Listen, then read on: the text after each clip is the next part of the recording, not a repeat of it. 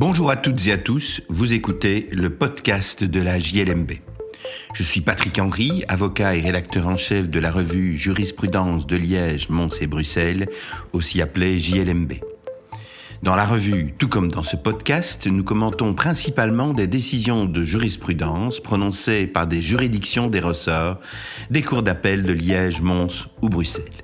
Cette semaine, je vais vous parler de la question de savoir si un entrepreneur peut être responsable de troubles de voisinage.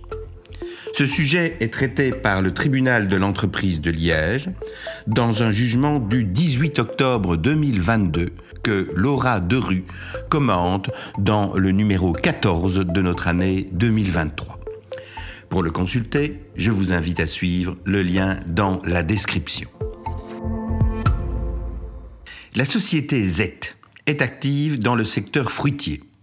Elle crée de nouvelles variétés de pommes et elle produit du bois de greffage.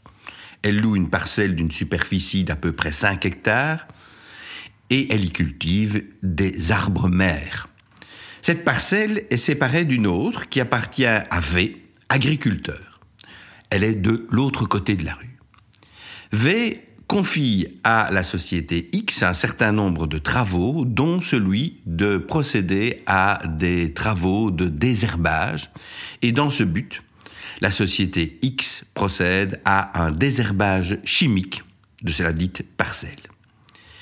Z se plaint. En effet, il y aurait eu, selon elle, un dérivage des euh, produits qui ont été pulvérisés, qui ont endommagé de nombreux arbres qui sont rendus inutilisables pour la production de bois. Le préjudice est évalué à un peu plus de 45 000 euros. Une expertise est entamée et il apparaîtra rapidement, effectivement, qu'il n'y a pas de doute sur le fait que les dommages subis euh, par la plantation de Z euh, sont la conséquence du désherbage qui était procédé par X au profit de V. On se met même quasiment d'accord sur l'évaluation du montant des dommages. Cependant, pas de d'accord de l'assureur de X pour prendre en charge euh, les dégâts. L'assureur de X considère en effet que celui-ci a respecté absolument toutes les prescriptions qui euh, réglementaient son activité. Il avait les autorisations nécessaires, le produit qui était utilisé était légal, euh, il avait également bien vérifié que les conditions atmosphériques étaient, propices au moment où le désherbage a eu lieu et la pulvérisation a eu lieu. Et donc, il, il, prétend que c'était à peu près inévitable, il pouvait prendre toutes les précautions nécessaires, il n'aurait pas pu empêcher ce désherbage qui serait, selon lui, dû à un mauvais hasard. L'affaire est soumise au tribunal de l'entreprise de Liège. Euh, le demandeur, euh, Z, considère tout d'abord qu'il y aurait une faute qui aurait été commise par X et à titre subsidiaire, il invoque la théorie des troubles de voisinage. Le tribunal, sur la première branche de la demande, la rejette en considérant que l'existence d'un dommage ne permet pas d'engager la responsabilité d'un tiers à défaut de rapporter la preuve que ce dommage résulte bien d'une faute identifiée euh, dans le chef euh, du tiers. Ce n'est pas le cas ici, il n'y a pas possibilité euh, de discerner une faute de façon précise. Au passage, euh, appliquant l'article 8.4 du Code civil, droit de la preuve, euh, le tribunal constate que si toutes les parties ont l'obligation de collaborer à l'administration de la preuve et qu'à défaut, euh, la charge de la preuve peut être renversée, tel n'est pas le cas en l'occurrence, car X a donné spontanément tous les éléments qui permettaient de constater que son activité avait été effectuée dans les règles et en tout cas en ne cachant rien. Donc, sur ce point, échec pour Z. En revanche, lorsqu'il euh, s'agit de trancher le second chef de demande, fondé sur la théorie des troubles de voisinage, le tribunal considère que la responsabilité objective du propriétaire, fondée sur les troubles de voisinage, peut donc être engagée si les activités engendrent des troubles anormaux chez le voisin. La question est ici de savoir si euh, cette responsabilité est nécessairement celle du propriétaire ou si elle peut aussi être celle de l'entrepreneur. Le tribunal nous dit que la responsabilité du propriétaire peut être engagée si les travaux engendrent des troubles anormaux chez le voisin, quand bien même l'entrepreneur en charge des travaux n'a commis aucune faute, ou qu'à l'inverse, le trouble résulte justement d'une faute de l'entrepreneur.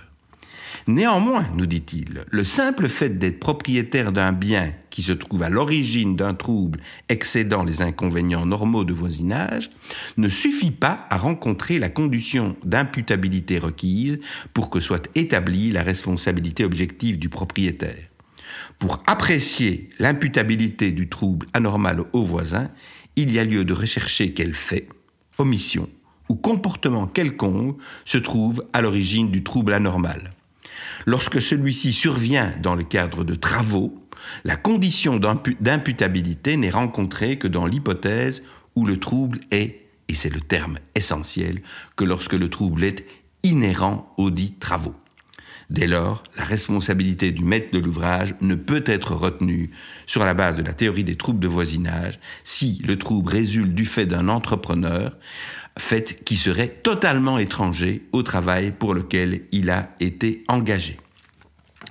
Et on considère également que le titulaire d'un attribut du droit de propriété sur un fonds qui occasionne un trouble anormal au fonds voisin peut être cité en justice par la victime sans qu'il soit requis qu'il ait la qualité de propriétaire, pour autant qu'il détienne en qualité de gardien une part de jouissance de cet immeuble.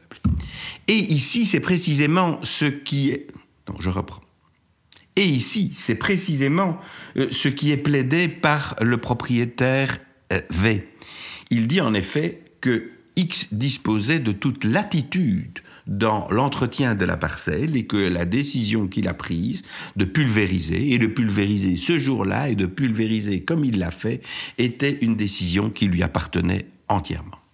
Réouverture des débats, donc, pour permettre aux plaideurs, et particulièrement à V et à X, de débattre de cette question de l'imputabilité à l'un ou à l'autre du trouble.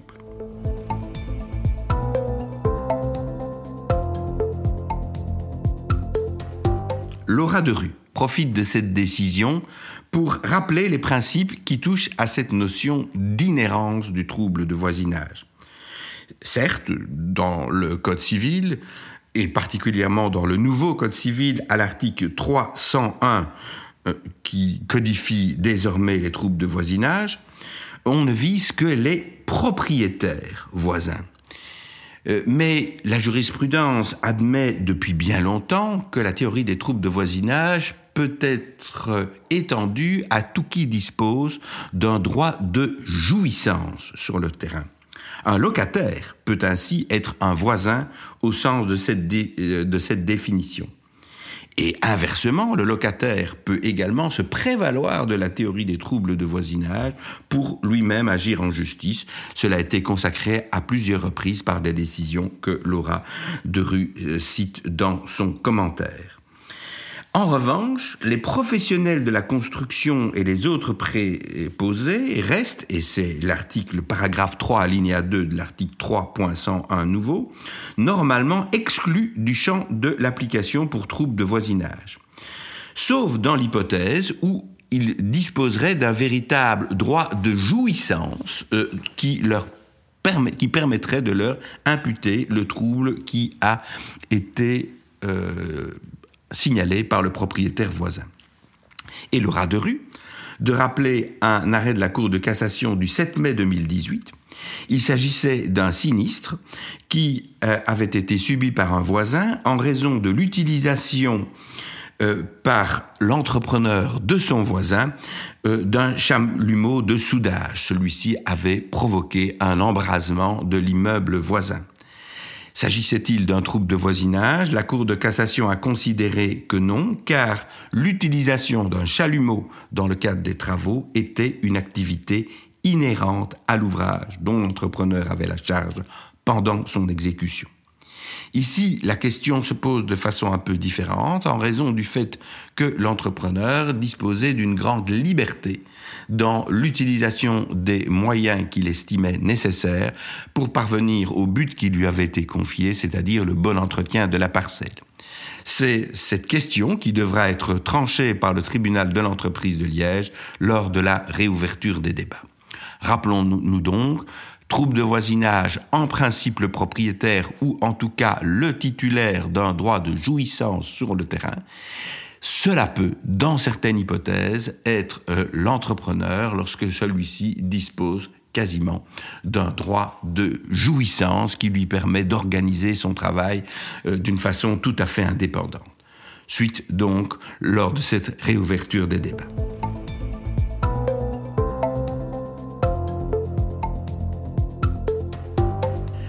Voilà qui conclut cet épisode du podcast de la JLMB. Je remercie Laura Derue pour son article. Je rappelle qu'il figure dans le numéro 14 de notre année 2023. Celui-ci a été composé par le service de droit des biens de l'Université de Liège, Pascal Lecoq et son équipe. Je vous remercie pour votre écoute et vous invite à vous abonner au podcast sur la plateforme de votre choix afin de ne pas manquer nos prochains épisodes. À la semaine prochaine pour l'analyse d'une nouvelle décision de jurisprudence.